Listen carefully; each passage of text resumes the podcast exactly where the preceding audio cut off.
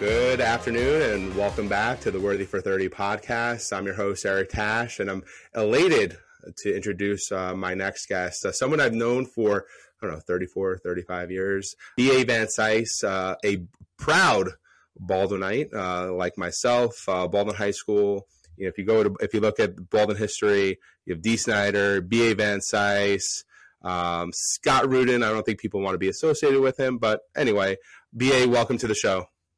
Thank you so much. I'm, I'm so glad uh, to come and do this. It's uh, it's kind of funny. It's been a, a, weird and busy week for for me, but you know, as you're saying, it's, it's not it's not quite as long as you think it is. But you know, fundamentally, it's been it's been 30 years. We were little kids together, and uh, it's strange to see all the different ways that that life can take people and, and the, the different paths that we all end up having. So it's kind of fun to reunite. I don't think you and I have seen each other in almost 20 years, maybe a little more than 20 years. So we, we, we were joking before uh, we came on the, the podcast that uh, we, have changed a little bit. We're exactly as young as when last we met, and uh, our uh, facial hair has also changed a little bit. so. we're, we're, we're, we're, you know, age is just a number. We're, we're still as youthful and, and, and vivacious as we were when we were kids. Uh, have a, a, a, joie de vivre uh, for, for life. You know, there's a, there's a funny thing about that actually. So I, I I've been having some conversations uh, and you're you're absolutely positively under no circumstances allowed to discuss an exhibition that is going to come out before the museum announces it. So I'm not talking about an exhibition that's coming together in Kansas City, but I was having some meetings about it this morning, and we're talking about different survivors that uh, I might want to bring out because it's about invited to life. And I mentioned this, this survivor who I, I particularly have deeply, you know, warm feelings about, and, and I said, you know, he's he's 90, but he feels younger than you because he does, and that that's a big part of it. The energy you carry around in the world makes a, makes a big difference. Yeah, it, it, it absolutely does. You know, uh, as I like to say, there, you know, um, you, you, can't get your highs too high or lows too low. I, you know, trying to keep stasis as much as possible uh, throughout your day uh, despite you know what gets thrown at you. You know, you know, we were talking before we started recording. You know, you go on social media, it's like, oh my gosh, the sky is falling. Uh, but when again, when we get our bearings, when we get our druthers, we can re- really look and, and, and grasp on what we're grateful for. And it's again having this opportunity, having this opportunity to yes, you know, we haven't seen each other, but we follow each other on social media. Mm-hmm. And I've been keeping tabs on what BA has been doing, uh, both as a photojournalist as well as a as an author. Uh, and before we get to you know the book that is coming out tomorrow, uh, mm-hmm. would love for you to tell uh, both myself and the audience, you know, again, knowing you, uh, you know, up until high school, or seeing you uh, every day up until high school, mm-hmm. Um, mm-hmm. this this passion and zeal for photojournalism, where does it come from, and how has it evolved and manifested through the years? So it, it came from a sort of a strange place. I think if you if you'd met me when I was in high school, you wouldn't have thought this was the course I was going to go down. I expect, but you know, when I got to to college, I actually I, I entered my sort of little journalism life by answering an ad on Craigslist and other old-fashioned sentences. And uh, the, the New York Sun, the then fledgling and now defunct, not my fault, New York Sun, had posted an ad up saying they're looking for a cub reporter. That's exactly how they phrased it. And I said, "Oh, that'll be interesting." that sounds like a, a fun, old fashioned, even the time kind of thing. And so I went down and interviewed with them, and they said, Do you want to be a writer or do you want to be a photographer? And I thought it'd be interesting to go take pictures. This was a week before 9 11. And it was a weird way to, to start in the, the sort of the journalism world. I started as the most unimportant peon in the New York journalism community, like I think a lot of folks kind of do. And um, I fell in love with it very quickly, but not for the reason that most folks, I think, do. Most folks get into we call image making or visual storytelling uh, because they like making pictures. I certainly do. That's not the reason why I'm there. I have always been really attracted to the fact that it's a gateway to meeting absolutely everybody. You get to meet every kind of person from every kind of background with every kind of story, and everybody you meet has something to teach you. And you know, I've I've gotten to sit down with people who are who are politicians, who are celebrities, who are Holocaust survivors. I'm doing a project right now that has me spending a lot of time in really remote parts of the country. I spend a lot of time working with Native American folks, people who I wouldn't necessarily have that much opportunity to be hanging out with, but I get to meet them and I get to learn from them. I get to uh, engage with them. You know this. You run a podcast. You when you when you actually when you scratch people, everybody gets really interesting really fast, and and the enrichment that it it gives to my life, the greed that I have for sort of this experiential learning is is really really deep. I started as a photojournalist and I dropped it because it's, an incredibly hard career to keep. I ended up going and becoming an executive for a few years. I worked for a, a man I loved deeply, who taught me a lot, and I ended up working for a couple companies. Ended up with the Daily Mail Group, then left the Daily Mail Group, and ended up uh, working as an executive at a private jet company, and came back to doing this. Uh, took a 95% pay cut to do it. Uh, the thing that I missed was fundamentally the being out there, the getting to talk to people. You know, there there's there's an aspect of that if you're sort of in a, in a, a sales based organization or whatnot where you get to meet people. That's a very different engagement. That's a very different relationship. What I get now is I get to, while suffering the endless pain of being the product, uh, I get to also um, go and, and, meet people and, and engage in something that's really sort of socially and spiritually fulfilling. And that that's what keeps me going. So I don't know that I can call myself to get back to your question of how I got started in photojournalism. I don't know I don't know that I can call myself a photojournalist fairly anymore. I, I still have a press card. Uh, I still I, I spent most of the pandemic working for Getty. Certainly, if someone calls me that, they're not wrong. But I'm something different now, and I don't exactly know how to define what it is. Mm-hmm. Um, the way I usually describe it is the way that I think would be very appealing to a worthy for 30 audience. I try and tell stories that make the world a little smaller. Try, trying to tell stories that make the, the world a little smaller. No, that's, that's, that's tremendous. You know, what, what I try to aspire is uh, to do is bring on people like yourself, BA, which is how do we make the world around us just a little bit more familiar? And I think that's what you're doing, you know, through that experience, through sitting down with, with different groups and really getting to understand the humanity. You know, as I was preparing for our conversation today and looking at your projects, uh, both from the exhibitions, the books, uh, you know, uh, photo capture, it's there. There's that uh, there's that humanity element that is the common denominator that I've uncovered is you know, for instance, like the poets that you that you profiled in, in Children of Grass, you know, one of the, the interviews that you gave is like I didn't know uh, that they were so humorous and and uh, humorous and had and had this again this uh, gregarious nature about them. I thought you know they were you know they and again I'm not quoting you, but I'm just from what my interpretation is they, they sit behind a desk and when somebody comes to them they put it on paper and they put it out uh, put it out there.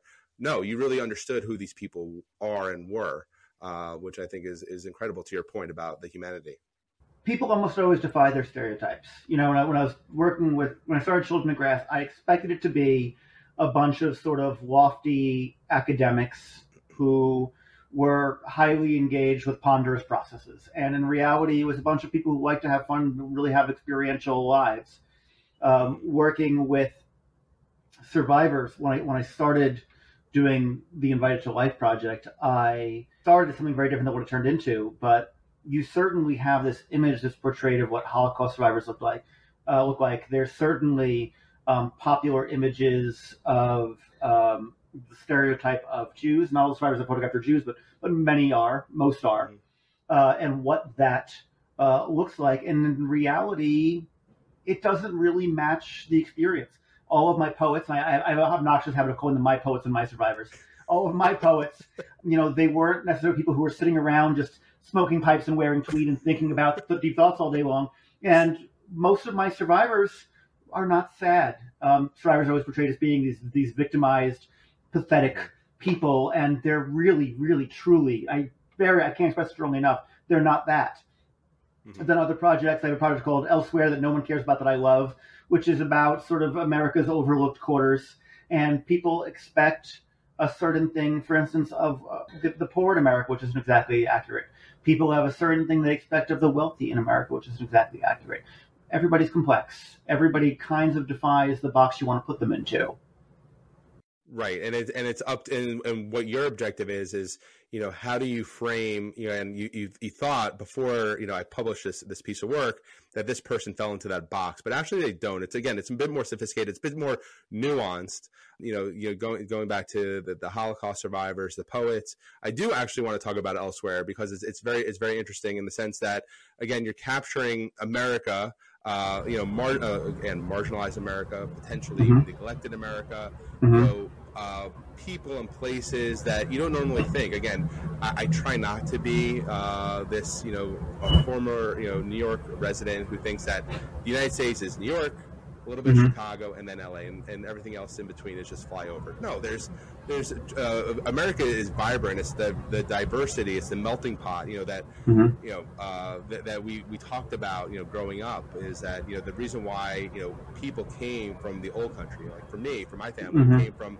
with present day um, Belarus you know, mm-hmm. And the, the thought of you know getting on the ship and going through Ellis Island and you know the streets of New York are painted gold, but again, it's it's more than that. It's the land of opportunity. And when they were th- when my ancestors ancestors again, I'm thinking that I, I, was there on the boat, but when they were coming to America, they they weren't thinking that New York is a land of opportunity. America is a land of opportunity. America is this except, exceptionalism uh, that it provides. So, love for you to talk about elsewhere and why it, why it uh, means so much to you and and for for the audience. Yeah, so I mean, so fundamentally, there's. I was just googling. I can't remember who it was, but there's a there's an old writer who commented that uh, we were told that when we got to America, the streets would be paved with gold. When we showed up, they found out that we found they weren't paved at all, and in fact, we were expected to pave them. uh, there's. I, I, can't remember who said the quote. And I just couldn't find it in five seconds while you were chatting. You know, there's there, there's a, there's a strange aspect to it, only because you know, elsewhere is probably my most beloved project and nobody cares about it at all. Uh, it comes out of this this thing that I feel very strongly. Uh, I have a very very deep uh, love of America and the American experience and the American opportunity, but I always have to clarify that, especially because we live in sort of troubling and troubled times. Uh, my love of America is sort of the love that uh, love of a good spouse. I see its defects. I want to improve it. I hope it sees the defects in me and wants to improve me. It should be the love of a spouse, not the love of, you know, the way you love your ex girlfriend who seems perfect in hindsight. She wasn't. You know, there's there's there's there's a, there's a, there's a reality to that. Um, I travel for a living. I travel constantly. I travel everywhere. You know, and uh, when you go into America, it is challenging to it's impossible actually to avoid some of the warts of it. There's it's a big complex society. You know, Aaron Sorkin wrote in American President 25 years ago that America's advanced citizenship, and that's true. And elsewhere gives me an ability to do something I love to do with every single one of my projects, which is tell you I'm telling one story and actually tell you another. And elsewhere ostensibly looks like, oh, BA is running around and taking pictures of airplanes isn't that cute. And then you read the narrative of it and understand, oh, there's actually something else going on there. And it came out of this very real, ingrained thing for for me. And I'm going to spoil for your listeners something about you and I that we have in common. Uh, mm-hmm. Eric grew up about three blocks away from me. And we both grew up under the landing pattern for John F. Kennedy Airport and uh, constantly there was just this constant din of airplanes landing over us, and I, it never got tired for me. My father worked at the airport, and we'd go out on Saturday mornings and listen to the Concorde take off. And there's a miracle of flight. There's a miracle in America that people can always be reinventing themselves. Fundamentally, I can get up tomorrow, move mm-hmm. to Los Angeles, change my job, change my name, declare myself a different gender, and society is not really going to blink at that. And that's something that's actually very uniquely American. If you are ba- if you are, you know, great grandpa Tash in Belarus, you don't have that opportunity. If you're my cousins who live in Europe now, you don't have that opportunity. In America, we've always had that. Americans have always been mobile since the beginning. If you're talking about uh, the colonizers, if you're talking about the people who lived here for 40,000 years before the colonizers, mm-hmm. it has always been a mobile society and a mobile culture. But fundamentally, while everyone else is moving around and chasing opportunity or being chased by opportunity or being chased by the law or anything else, there's always folks who are left behind. There's always folks whose opportunities leave behind. And elsewhere is sort of a visual way of showing that. Right. No, it's uh, it's it's it's it's great. So, in terms of folks who want to learn more about elsewhere, where can they go? Uh, uh, my website, my website's the best thing for do for anything really. I, I keep it updated fairly regularly. It's it's bavansise.com. Uh, else, el, yeah, elsewhere shows in little dribs and drabs here and there. Uh, there occasionally somebody will, some museum somewhere will pick up a picture of it here and there. There's a picture a lot of museums seem to like. There's, there's a flight taking off over, uh, actually kind of not far from where we grew up in uh, the very, very, very eastern corner of Queens, of a plane going to South Korea or something. Huge, big ship taking off. But um, you know, it, that, that's the best place to find anything. So generally speaking. So okay. All right, yeah. bavansise.com, and I'll include that in the show notes. Uh, and just I'm, I'm, moving a little bit along, and you know, and I definitely want to get to invite invited to life. You know, uh, BA's latest project, uh, latest book, which is coming out tomorrow, is you know right before we started to record, I brought up this this point of Marshall Karp, uh, this um, this advertising executive who wrote this huge Quora Quora response in terms of like what he learned and his inflection point in life. And you know, he's 39. He was at, at that point uh, in his life. He was 39. He reached the the the the peak of his career at an advertising agency. You know, had the the dog, the kids, the family, the summer house, you know, all the accoutrements of a wife, a life well lived. You know, and, you know, and what he said to himself is is this all it? Is it is this is this all, like what life is supposed to be? And he was looking for more meaning, more meaning, and and he figured out a way to to parlay his advertising experience into becoming a, a television writer and pitching mm-hmm. his his uh, his uh, ideas to the networks. Um, yep. Did you have something similar? You know, again, as you as you evolved your career, did you reach an inflection point again? You know, you're, you're t- talking about these projects which have this commonality about humanity, about mm-hmm. the you know really to getting to know your subjects and why it's important for the viewer or the person who's reading to really understand the importance of why you're taking the time to meet with these people. So, so if you're talking about worthy for thirty and and what you the kind of folks you so often bring on on this podcast, you know, nobody's just one thing right? You can you can be a business person and you can also be a philanthropist. You can be engaging in the capital society that we live in while also finding ways to give back to the larger society we live in as people. Uh, I had this, I think, kind of unique in the arts experience of giving it up. You know, I, about 2007 or so, um, after about six years in photojournalism, I essentially quit and it was too hard. I was making terrible money. I went into uh, being essentially a, a, junior corporate executive and then a senior corporate executive, and whatever skills and abilities and talents I had, I was doing exceptionally well. I was. I ended up uh, a vice president in a private jet company. I was doing really, really well uh, financially, and I had a a girlfriend at the time uh, who she's a wonderful woman. It didn't work out. Sometimes that happens and uh, she impressed upon me that I was making a giant raft of money and I was miserable. And she said, I, I really, really think you need to quit and give all of that up. And I haven't seen her in six or seven years or so. Um, mm-hmm. She was her own wife. I occasionally check in with her. I talked to her actually a couple weeks ago. But I will be indebted to her for the rest of my life. Absolutely positively. She told me you need to quit, and I gave up a extremely robust salary to go to shooting a few weddings, freelancing for the Daily News, then for the Village Voice, etc., doing things that I found uh, culturally and spiritually uh, fulfilling to sort of my sense of humanism, starting to make my own projects. But a thing that happened while I was while I was gone, while I was away from the farm, going off and being a, a business person, I learned business. I learned business skills. I learned sales skills. I learned how to craft a project, how to convince somebody something is meaningful. I learned the value of an elevator pitch.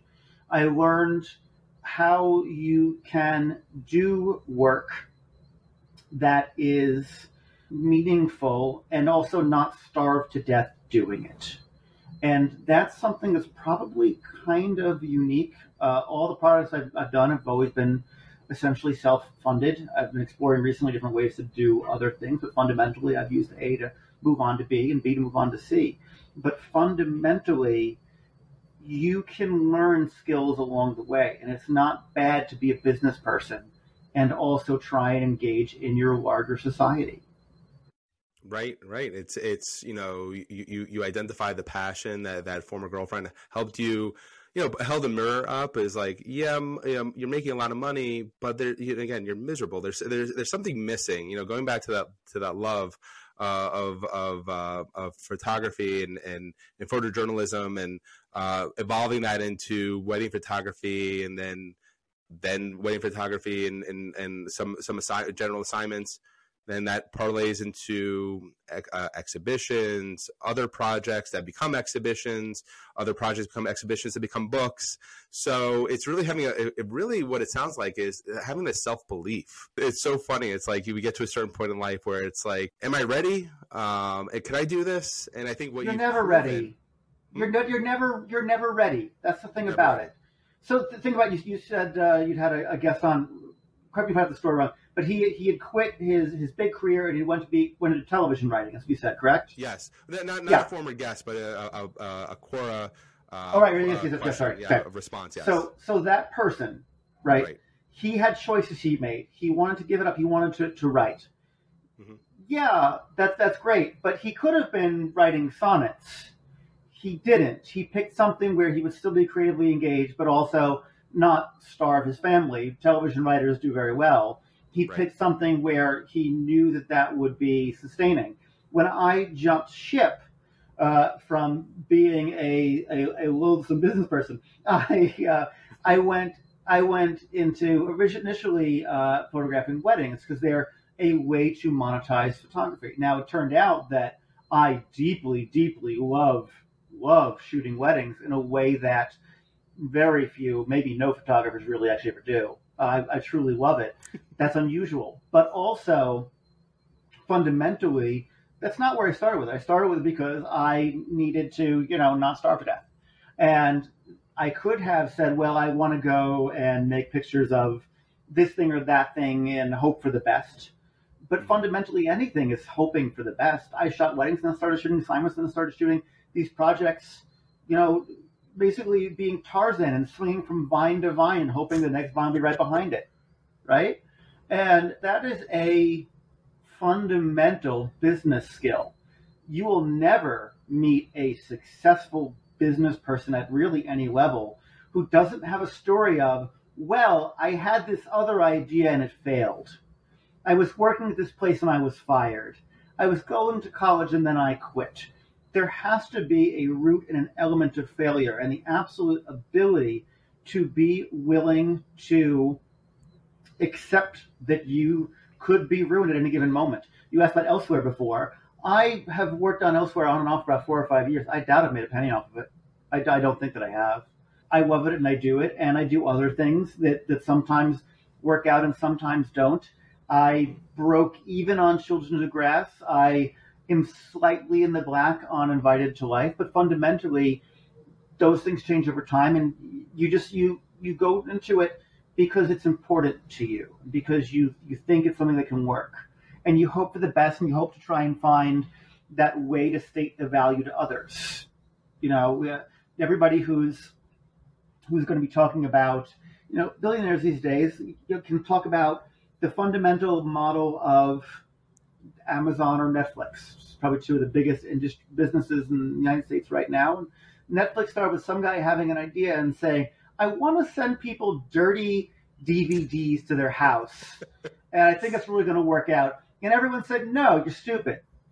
But he believed in it.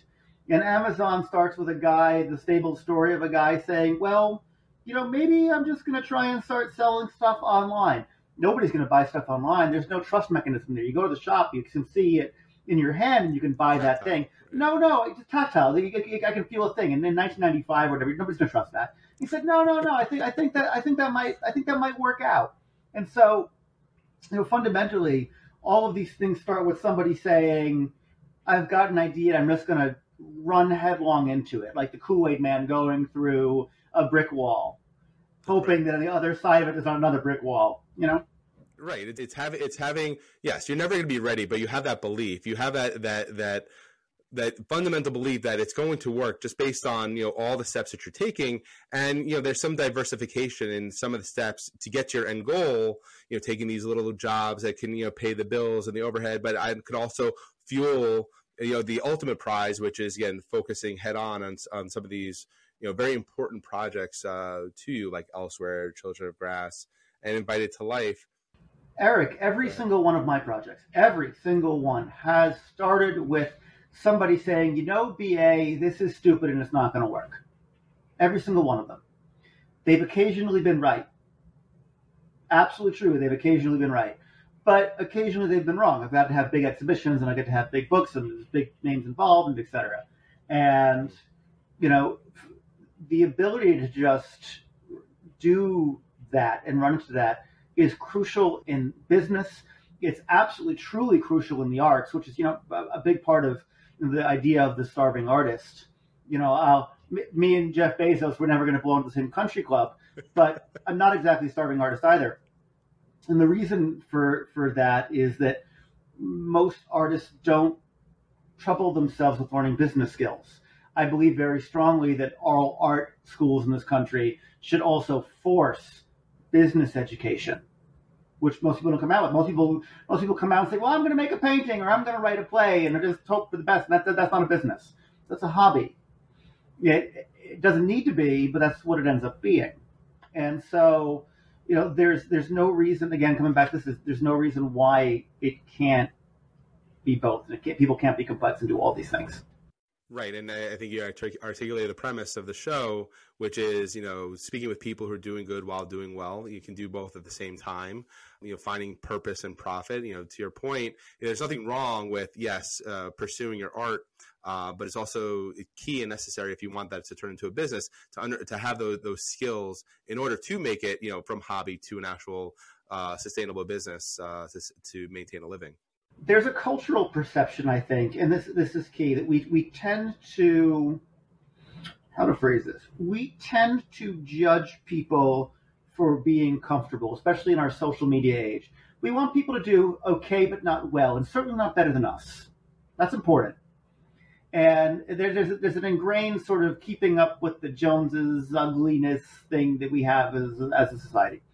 In the arts, you face this extremely common problem where you are expected to be impoverished and struggling and happy if you're an artist. And uh, all artists are fundamentally deeply depressed at whatever their level of success. Hi, how are you? But, but um, there's there's also this absolutely important reality that there's no reason why it has to be that. Yes, the challenge spurs on the art. That's absolutely true. I hate all of my work all of it. That's very common, very natural. So you'll have every artist you meet will, with any sort of success, will tell you that they hate their work. Um, that, that's an important thing to keep you spurred on. But that you you also have a responsibility to yourself to to not engage in, in the suffering that people expect of you either. Now, I was I was awarded a, a grant uh, the first grant I'd ever actually won uh, not long ago, the state of New York gave me a, a grant for the project I'm currently working on, uh, which certainly felt nice. And then I got a letter from them saying, by the way, congratulations on this. Not actually a ton of money we're going to give you. It's a requirement that you spend every single penny of this money. You cannot keep any for yourself.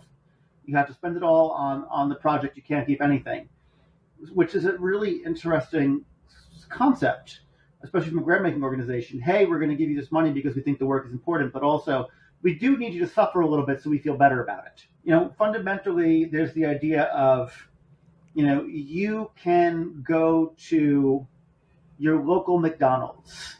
Uh, I don't recommend this because you'll die of heart attacks, but uh, you can go to your local McDonald's, and part of the covenant is you don't really want to think about the fact the guy who owns your McDonald's is a multimillionaire. That little franchise guy, because he owns five franchises. and his social media probably doesn't show him playing golf on a Wednesday, you know, because people in that position understand that being relatable, being likable is really key, and and part of that is is not being seen as successful. We talk about this a lot with philanthropy. Talk about this a lot with, with billionaires. Uh, billionaires are sort of the ultimate uh, them in America now, and I'm not a billionaire, right. not likely to be a billionaire. Um, uh, do I, I, don't necessarily think that there's any way that I, I or you or most anybody can relate to the idea of being a billionaire, what that feels like. Uh, but also, part of what happens in these conversations about billionaires mm-hmm. revolves, revolves around, well, how, how do they spend their money? And is it, is it appropriate for someone to have money? Is it appropriate for someone to be successful? And that's the same conversation that you have in the arts, just scaled way, way up, right? Uh, sure, the guy who thought of, hey, we'll send dirty DVDs, I guess he should get to have something, but should he get to be a billionaire? Well, academically, we might say yes, but the part of us that grew up on playgrounds maybe doesn't. You know, I don't know. Yeah, no, it's it, it, it's super interesting. Is that it's that that, that relatability uh, component. You know, do we want to see people more successful than we than, than, than we do? Um, you know, we can have a whole conversation. You know, you, you go you turn on. I don't know why I'm thinking about this, but I am. Uh, you turn on um, Bravo. Uh, a lot of that programming is you know talking about millionaires and billionaires in the United States, and what Andy Cohen has done uh, exquisitely well is that the viewers want to understand and want to see and want to be entertained by the millionaire lifestyle because it's it's an aspiration. And but again, if, if go ahead. America's a nation of 370 million temporarily embarrassed millionaires. Everybody thinks that they're one good idea away from that, and so that's why we can allow ourselves to be entertained by them. We also have a tendency, again, to them them. They're allowed to entertain us because they they get turned from being people into being a product. Right, but once to your point, once they become that person again, is like, uh, let's vilify them, let's them them, let's yeah, you know, I don't want to see, you know, I don't want them to be them, them to be more successful or be perceived as more successful than than me, which is again, it's a it's it's a it's a major contradiction, but. Moving along, you know, um, yeah. In, in, in good, good, good luck um, keeping it to 35 minutes, my friend. Yes, good, good yeah. luck. I know. Good I luck. Know, yeah. Exactly. We're, we're, we're, we're, catching up here. You know, I would be remiss, be remiss uh, to not mention, you know, when I said, you know, B.A. Van Sise to my parents is coming on the show, the, the kvelling, the, the, look what the work that he's doing, uh, you know, for uh, for the Jewish community, bringing you know incredible awareness. Uh, again, it, it, should not be uh, understated. I, for one, and again, as I mentioned early on in the conversation, my family came to the state to the United States, you know, in the the early early-ish 20th century, um, you know, fleeing the pogroms in in, uh, in modern day Russia and, and Belarus.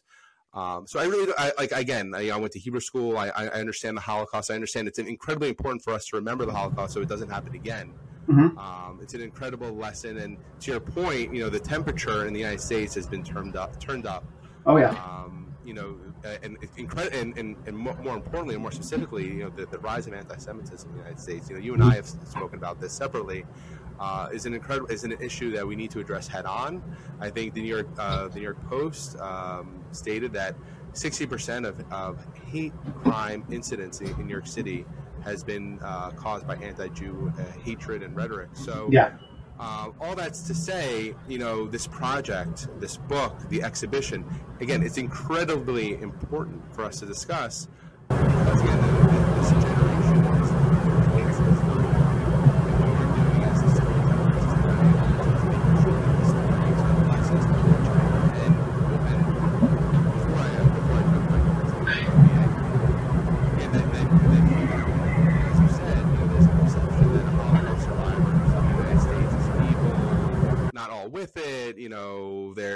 they're sedentary, you know, just waiting the days out until, unfortunately, until they, they pass away. But based on what I've been reading about Invited to Life and, and again, the exhibition, which I'd love for you to talk about, what have you, what have you, again, I want love to, to learn the lessons uh, that, that you were taught and that you're you are wanting to make sure is is is um, conveyed to the audience and to the readers? So the the first thing about it is Invited to Life didn't actually necessarily start as a Holocaust story, which is the funny thing about it that kind of usually surprises people.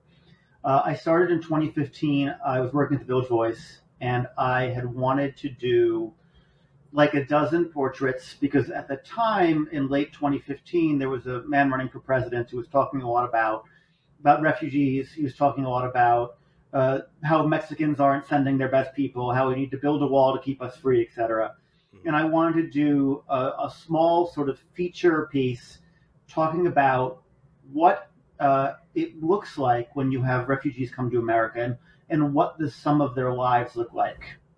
Uh, I, as you know, come from a deeply immigrant family, and I said it as, a, as an immigrant is a binary or non-binary thing, uh, but uh, yeah, coming coming from that background, I have a very strong feeling about immigrants and refugees. And originally, I had thought about doing something about uh, the Cuban refugees who come over uh, after '59, after Castro took power, and I just I realized that they weren't quite uh, advanced uh, in their age and to, enough for me to be able to talk about their lives as fully as I wanted to. And then I realized, oh, Bagora, there's a whole group of people who came in between 1945 and 1950 this country as refugees, and particularly other refugees, not being in a minority religion, not speaking a, a, a, the language, uh, being sort of outcast in the communities they come from as well as the ones they were coming to. And I wanted to explore that. So I, I, I reached out to the Museum of Jewish Heritage here in New York and I said I wanted to try and find some survivors. I said I wanted to find a dozen, and pretty quickly I had photographed 37. Uh, and I realized that it happened because I wasn't telling stories necessarily about the Holocaust, and I wasn't necessarily telling stories about people of the Jewish faith or background. Most of these survivors are Jewish, not all of them are. Uh, but I, what I realized was I was telling stories about American experience, and I was telling uh, stories about trauma processing. I came to realize immediately. I'm going to sidetrack here a second. About a year ago, I was on a call, you know, a, video call with the woman who runs March of the Living. For those of your callers who don't know what March of the Living is, every year they get a, a number of uh, Holocaust survivors and their families. Uh, they go to Krakow. They do essentially a march for recognition and remembrance. And the, the woman who was running this, uh, she was asking me how I got into this. I've, I've since learned differently, but I, I, at the time I did not know that I had any close connection to the Holocaust. So how did you get into this? And and I said, well, I, I, I sat down to meet about a dozen survivors, and she stopped me and she said, let me guess, you fell in love. And I said, yes, that's exactly what happened. I am deeply inspired by these people, deeply, who came to this country not necessarily wanted, if we're honest about it. Um, came here as refugees, not speaking the language. Most of them had literally, literally been slaves in camps in Europe, and come here and say, "Well, a piece of this is for me too." And almost all of them were faced with a similar choice, especially the ones who were Jewish. I can go to either Israel or the United States I can go to Israel where I'll be like everybody else, or I can go to the United States, which is advanced citizenship, but presents a chance for opportunity, perhaps a chance for ambition, perhaps a chance to start completely anew. And they get sent to every corner of this country. They get sent to Pittsburgh, they get sent to Ohio and California and Florida. There's a guy in Oklahoma, there's people in Texas, absolutely everywhere you can imagine, they get sent to places where they're extremely other and they take takes the word a piece of America for themselves. And there's something that's deeply incredible and deeply inspiring in that. But here's the thing. Here's the real thing for me. They are, and I am unambiguous in this, the most joyous people you will ever meet. I have met 140 Holocaust survivors. I'm willing to bet that there's probably nobody alive in the states right now who knows more, knows personally more survivors than than I do. And when I say no, I, we we hang out. I saw five of them last week. I went to dinner with one of them uh, who, like me, has received hate mail because it's invited to life. And, you know, I, I have seen what these folks can do and how they've overcome.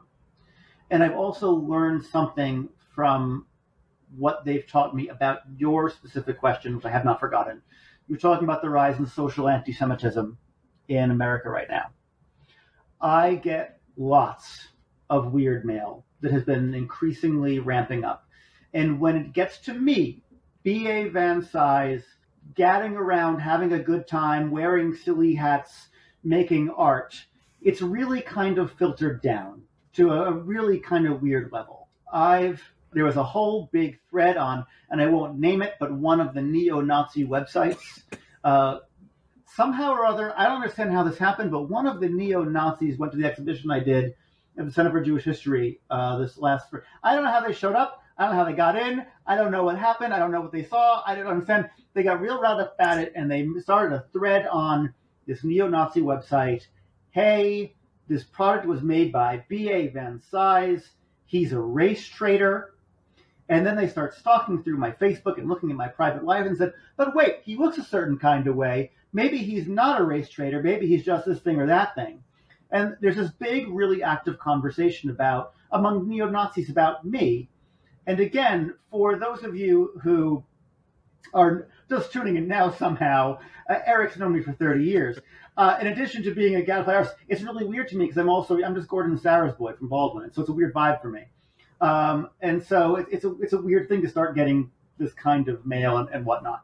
And I get start getting people calling the house and all sorts of stuff. And the thing that gets me through it is this. I know 140 Holocaust survivors who've had it worse than anybody you've ever met. And every one of them can tell you you can get through it. And you can move forward and you can start again. And whatever it is that's tough in your life, you can keep on moving. And these people have had, for the most part, really happy and inspiring lives, inspired the fact that their foundation to life was someone trying to kill them or someone enslaving them. And they came to a country that maybe didn't want them, where they, they had a hard time adapting. Uh, almost all of them had to restart their lives as absolute total wrecks. There's so many stories of, well, I got married after the war and that failed because I was, you know, a rudderless monster and it took me a while to find out who I was and how I could function in the world. But they still found a way. And to the folks right now who are troubled by the rise of antisocial Semitism, the rise of just sort of vitriolic rhetoric in general, my response to it is that the human will is an incredible thing. And people can surprise you and you can surprise yourself as well. And you as long as you give yourself that opportunity and also the ability to step back, take a breath, realize where you are in the world, and realize that no matter where you have it now, you probably still have it better than most anybody who came before you and can still have it better in the future. The most of your history is always still in your future. That's been my personal big takeaway. Um, I always find it interesting when talking about Invited to Life. You can tell who's maybe read the book, who hasn't, what they think about it based on whether they, they've seen it or not. There's the, the biggest message of it is is sort of this message of inspiration that uh, that comes from these survivors. When I was doing the book, I did not have the uh, the crisis and battle of egos with the publisher that I, I thought might happen. We didn't have a lot to bicker over. They were surprised when I handed them 224 pages of text to what they thought was going to be a photo book, but they edited it without much complaint, and our only two real tough conversations came around to the cover and the title. I won on the cover, and they won on the title. They wanted to add the words "Finding Hope," and I was I was pretty against it. It felt a little twee to me at the time, and not all of these survivors found hope. Many of them did. Most of them did. Almost all of them found a new future and a better life and things that were really worthwhile, but not all of them did. And the further I get into it, you know, I think that they were right. As much as I fought them on the title, I think that they were right because fundamentally, just surviving is a hopeful thing. Just finding your way is a hopeful thing. If I had gone through what most of these folks had gone through, I wouldn't be able to feed or bathe myself. how who could who could possibly? But still, you can find a way. They did. You, you can find a way, and, and it's and it's an incredible perspective. As you said, you know what they what they experienced is unspeakable. There's no comparison Nothing. on what these survivors had, had gone through. Um, Well, they were, you know, There, there is though. I had a Holocaust survivor out in California who who emailed me. Uh, it's actually been fun because the survivor's been getting the book now, and he took a little umbrage at something I wrote about him in the um, in uh, the, the my essay about him in the book. Uh, it's a very positive thing, but it's an honest thing. He's a, kind of a nervous guy, and uh, talked about that a little bit. But he pointed out to me he was in one Holocaust, and there's a Holocaust every day. There's always something going on. There's challenges everywhere all the time you know, um, within our own lives, how many wars and genocides and famines have happened? How many folks still live in slavery today? While you and I are sitting here in our our, our homes and, and having this chat on a podcast with our internet and gonna have nice meals and families tonight or whatever. But fundamentally, Sure. you know, these are all challenges that we we know we can't comprehend, but yet people got through them. people got through them. No, it's also a great perspective. Again, just reeling it back to to again present day. Um, there's still strife. There's still problems. There's still, as you said, famine, genocide around the world. And again, and, and you know, we shouldn't ignore it. We shouldn't neglect it. Everyone should should at least have the opportunity to find the life that they want to live. Uh, and how they want to lead it. Where I want to, again, I, I love this conversation, but where I want to end this conversation is there's humanity, but I mean, before the humanity, there's that that tactile, experiential narrative. You know, a little uh, Hunter S. Thompson ish, where you're you're leading the the person down Mhm. the path of discovering what you're seeing from your perspective, Mm-hmm. um, how this person is uh, unique, how this person is just like us. Again, it's like making this world a little bit smaller. Uh, which is which is incredible. You know, again, being this narrator, that's there's that humanity aspect. Again, how, how are we all? Again, when we scratch the surface, you know, on the face of it, when we scratch the surface, you know, we're, we're, more, we're more similar than we, are, than we are different. The other part, I'll put this in the show notes. Absolutely, the show notes. And also Strand, Monday. the Strand event, the event at the Strand Bookstore uh, by Union Square, where you can meet BA as he talks about. and his and and two of the survivors, two Auschwitz survivors are going to be joining me, which I'm actually, which is the thing I'm really excited about. I'm, uh, they, the Strand said you can do whatever you want, you can do whatever you want, and I said okay, well that's uh, uh, intimidating. I wanted the audience to have the chance to experience what I had, so I have two Auschwitz survivors whose lives have an interesting connection to one another, but became very, very different. And so they're going to be joining me on the stage. We're going to talk about the process of telling their stories, how lives look different uh, after trauma, et cetera. So that's going to be Monday. So, so Monday. So I'll include a link to to find out more about uh, again the BA's event at the Strand Bookstore. But the one, the other thing that I want I want to the pull out of of this conversation again, the, the commonality, the humanity. You know, the, the more we're more similar than we are different. Mhm. The narrative, of course, the resilience, the resolve. Yeah. To your point, you know, what, again, speaking about you, BA, about you know finding your path is that belief, that that resilience. You know, it- you know, you know, n- not not everyone's life is linear and sequential. You know, there's No zigzags as we go Yeah. through life. Yeah, and, and again, not not we're, we're not different. You know, the listeners aren't different. I imagine you know there are foibles and successes you know, along Mhm. the way, but again, it's that resolve.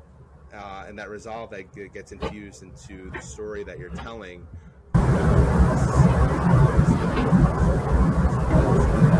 I imagine, you know, some of the poets, you know, uh, that you profiled in Children of Grass had, had interesting sort of backgrounds and stories of how they Mhm. eventually got to where they got Yeah. to uh, to tell that story. So, I, again, I, I think, you know, as, as I try to find the commonality between my guests uh, and their stories that they tell, yes, BA is definitely that person who, again, lives and operates at that nexus of, uh, of purpose, professionalism, uh, of you know not yes you know making a living. Again, it's, it's we're not demonizing. Yes, you can be professionally ambitious, but never lose sight of your core fundamental values, which I think you've been very effusive both here in this conversation, but also in the work that you do. So.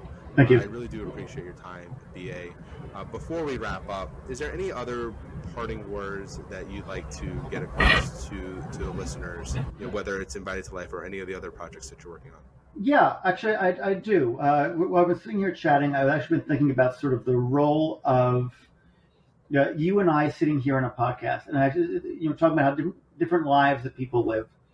And I think the reality is anybody who uh, is listening to your podcast is somebody who fundamentally wants to be a leader.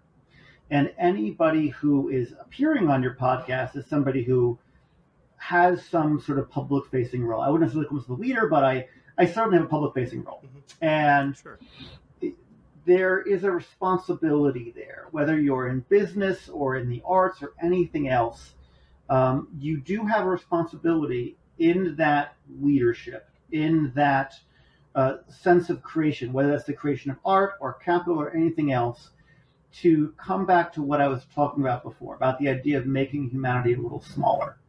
Fundamentally, everybody's different, yeah, but everybody's not that different. And if you are given that opportunity, you know, you need, you really, truly need to find a way to use that that podium use that forum, use that exhibition, use that book to try and bring people a little closer, especially because we're living in a divisive time, a wildly, perhaps unnecessarily divisive time. That if you have that opportunity, the world's a small place, and you can use it to show that and to make that uh, a more obvious reality. So I like that. Uh, yeah, with Worthy of 30, the people you bring on are folks who understand that and, and, and, and want to do that. You can do well, but you should also make sure to do good. You can do well, but you make sure to always do good. Yeah, or to find a way to do good. Again, it's not, you know, I'm not, I'm not again, yes, uh, and, and, and, and in, in, yeah, in, in natural fashion, which I, I, think, you know, is, is, you know, is a, a, good human, as a, as a mensch, you know, if you, again, one more Yiddish word before we wrap up you do love you do love yes. a good Yiddish word, don't you? I, I try to. Yeah. I, try to have a good Yiddish word. Uh, but as I, as I said, um, you know, I, I, I, appreciate the time, the insights, the perspective. Uh, I definitely feel a lot more grounded. I, I imagine the, the, the, listeners do too, uh, listening to all the work and the experiences that you've had. And as I as I mentioned, uh, I'll put you know your website, where to find Invited to Life, the Strand Bookstore event. Um, yeah, and reach out to, to BA. Follow BA I'm, on social I'm very media, easy to find. I like everybody. On, he, he, likes everybody. See? See, look at that. So, BA, th- thank you for your time this afternoon. Uh, and we'll uh, we'll hear from you soon. Thank you so much, Eric. I'm so glad to catch up.